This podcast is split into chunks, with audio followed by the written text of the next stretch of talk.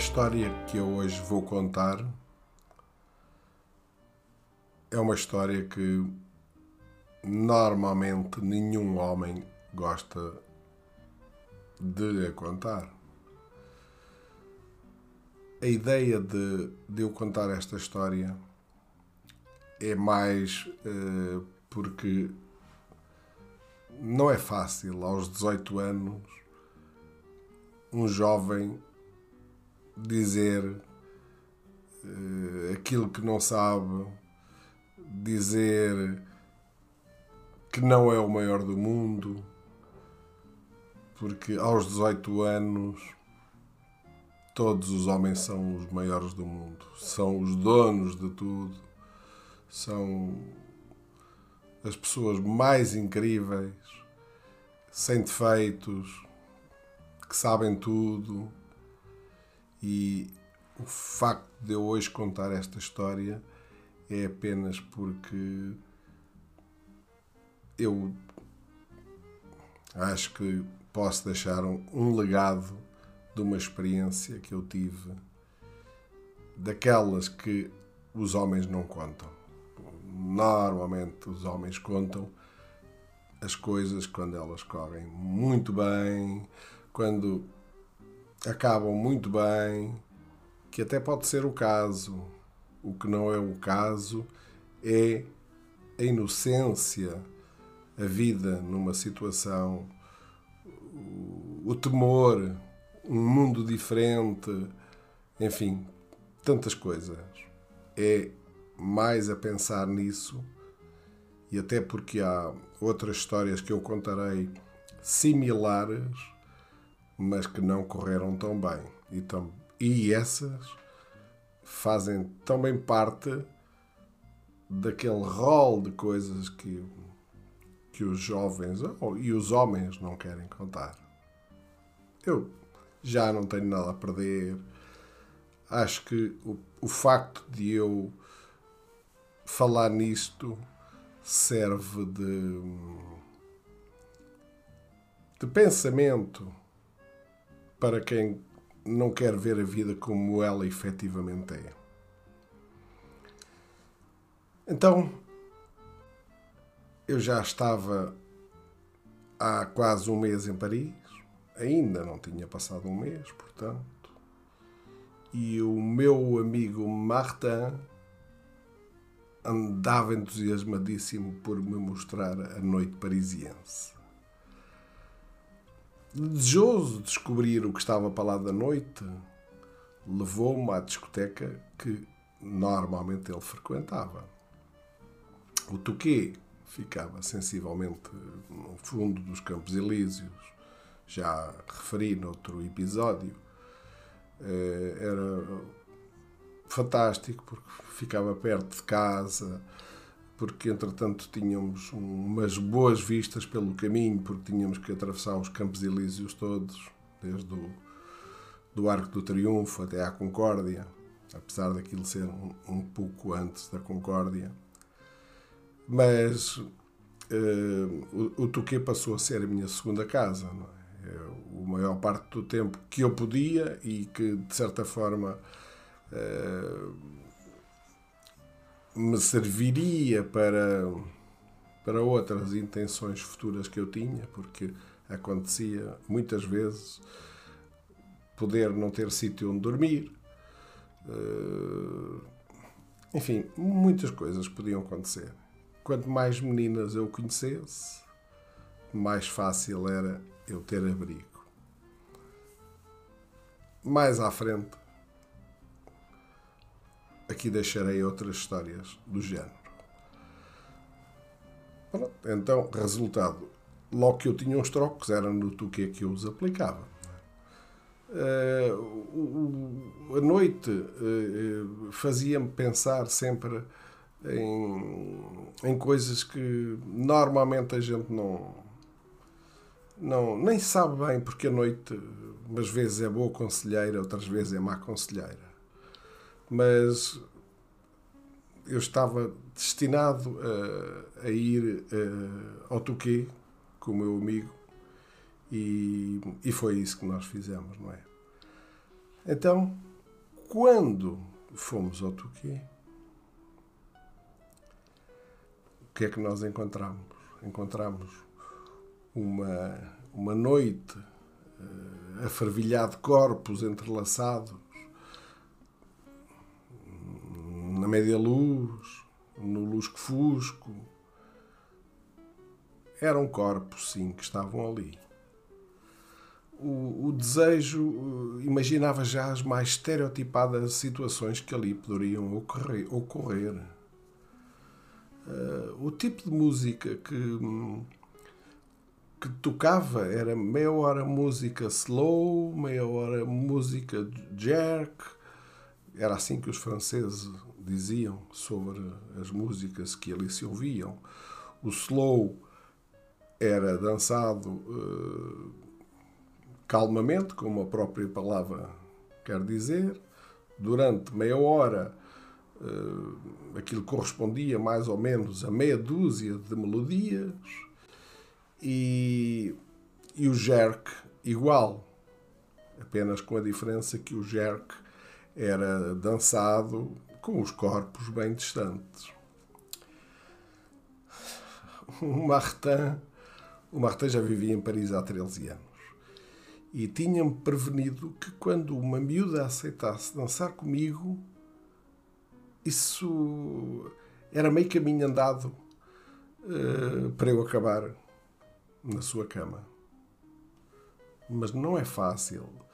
Não é fácil para um jovem que sai sai de Lisboa, apesar de ter saído a pensar que era mais do que aquilo que efetivamente era, fazia um pouco de confusão à cabeça, porque não era fácil pensar que quando então a miúda aceitasse dançar comigo, se eu não a beijasse à segunda ou à terceira música, corria sérios riscos de ela me deixar no meio da sala.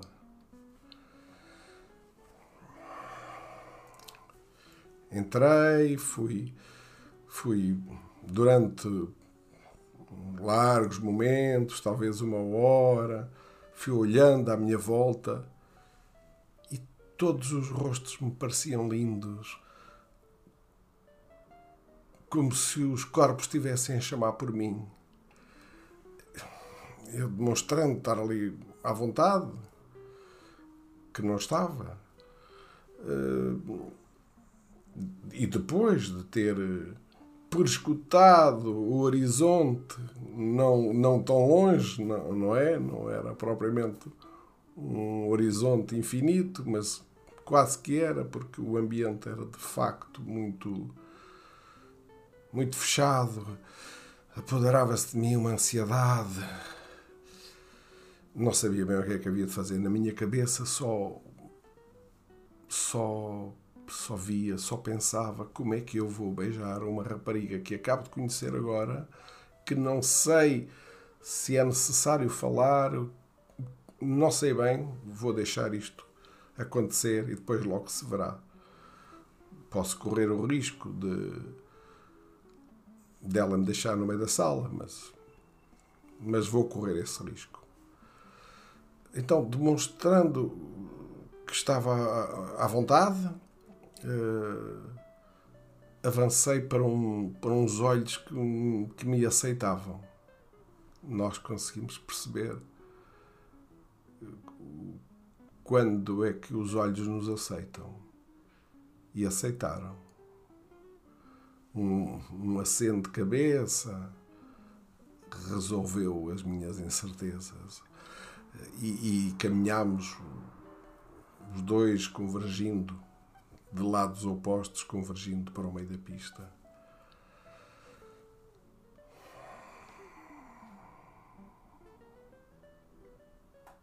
Encostou a cabeça no meu ombro e perdemos-nos no meio da multidão. Charles Aznavour cantava Que c'est triste Venise. E eu pensava em Laisse-moi t'aimer. inebriado por aquele momento, fui-me empurrando para a decisão de a beijar. Tal ritual era preciso. Bastava ter coragem. Era ali que estava o menino que pensava que era dono do mundo. E estava com, com todas aquelas dúvidas que se põem a todos. Uns têm coragem de as dizer, outros nem tanto. Mas eh, eu não sabia bem, eu estava ali, eu pensava, uh, tem de ser agora. Hoje eu gosto de, de, de pensar nesta história de uma maneira que eu quase nem a sei explicar. Porque eu, quando penso nela e num ambiente calmo, como é este onde estou agora, nós eh, vemos as coisas de outra maneira e eu entro na história. Fico completamente envolvido nela e mil coisas me estavam a passar pela cabeça. Tem de ser agora, pensava. Eh, talvez já, já está a acabar a segunda música. Eh, e eu não sabia bem o que é que havia de fazer, apesar da menina continuar encostada no meu ombro. Estávamos na terceira música e eu tinha de beijá-la. As minhas mãos timidamente eh, evitavam as suas partes proibidas, já que o respeito vem antes do desejo.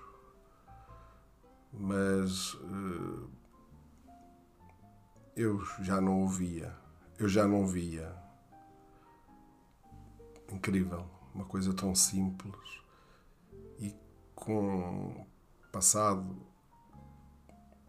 enfim, já com alguma experiência que eu tinha, como é que era possível estar a viver uma situação daquelas.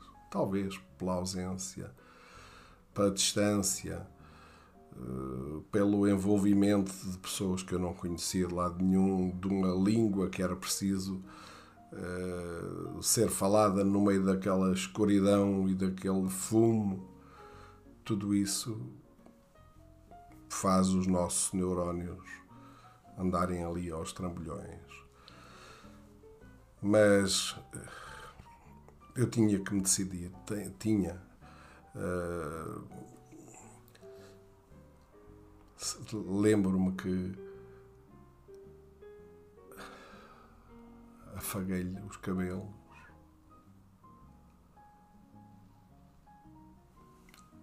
As minhas mãos, os meus dedos escorregaram-lhe pelo seu rosto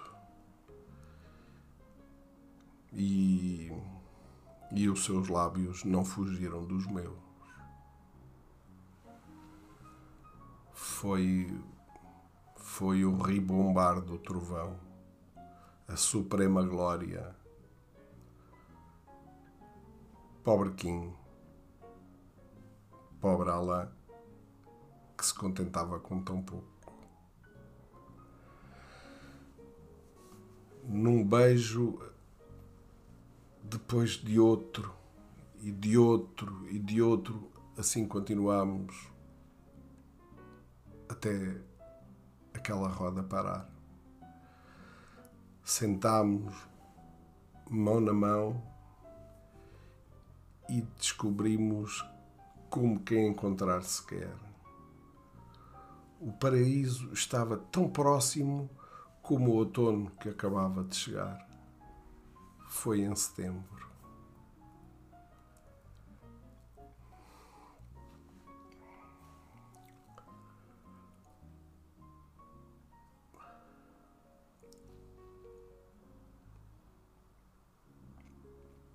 As horas foram entrando pela manhã e divagando o que havia para divagar, chegou a hora da despedida. não sabendo bem como descalçar esta bota, eu disse-lhe em surdina: Sylvie era o nome da menina. Sylvie, amanhã podemos encontrar-nos.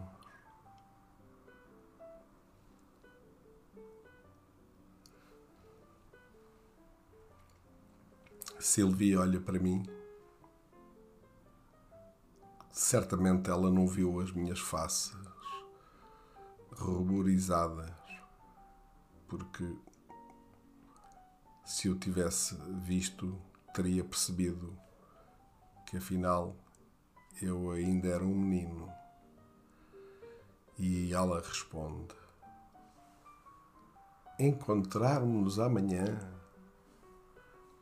Mas. Uh, não, não estou a perceber. Mas não vais dormir comigo esta noite?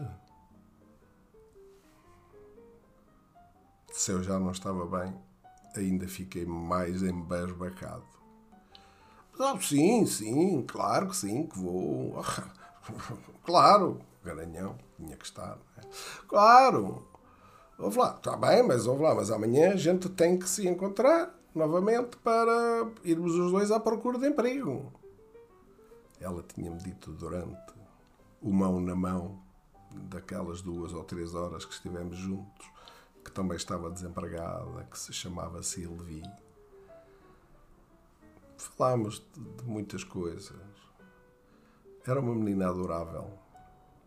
Era uma menina com um pouco de sardas. Uh, aparentemente angelical, que não era, aparentava. Já eu era ao contrário, se calhar tentava aparentar aquilo que não era e era muito mais angelical que ela. Eu, naquele momento, se tivesse um buraco para me meter lá dentro, tê-lo-ia feito. Senti-me, de facto, muito imberbe por uma questão desta. Não fora, de facto, a, a média luz daquele recinto e eu teria ficado em piores lençóis. Tentando demonstrar eh, uma vontade que, que eu não tinha, avancei então para o seu oval de lençóis. Qual de garanhão, que não era. O dono do mundo que eu pensara ser não passava afinal de um. de um um inóxio menino, eh, com muitos corpos ainda por desbravar. Merci, Sylvie.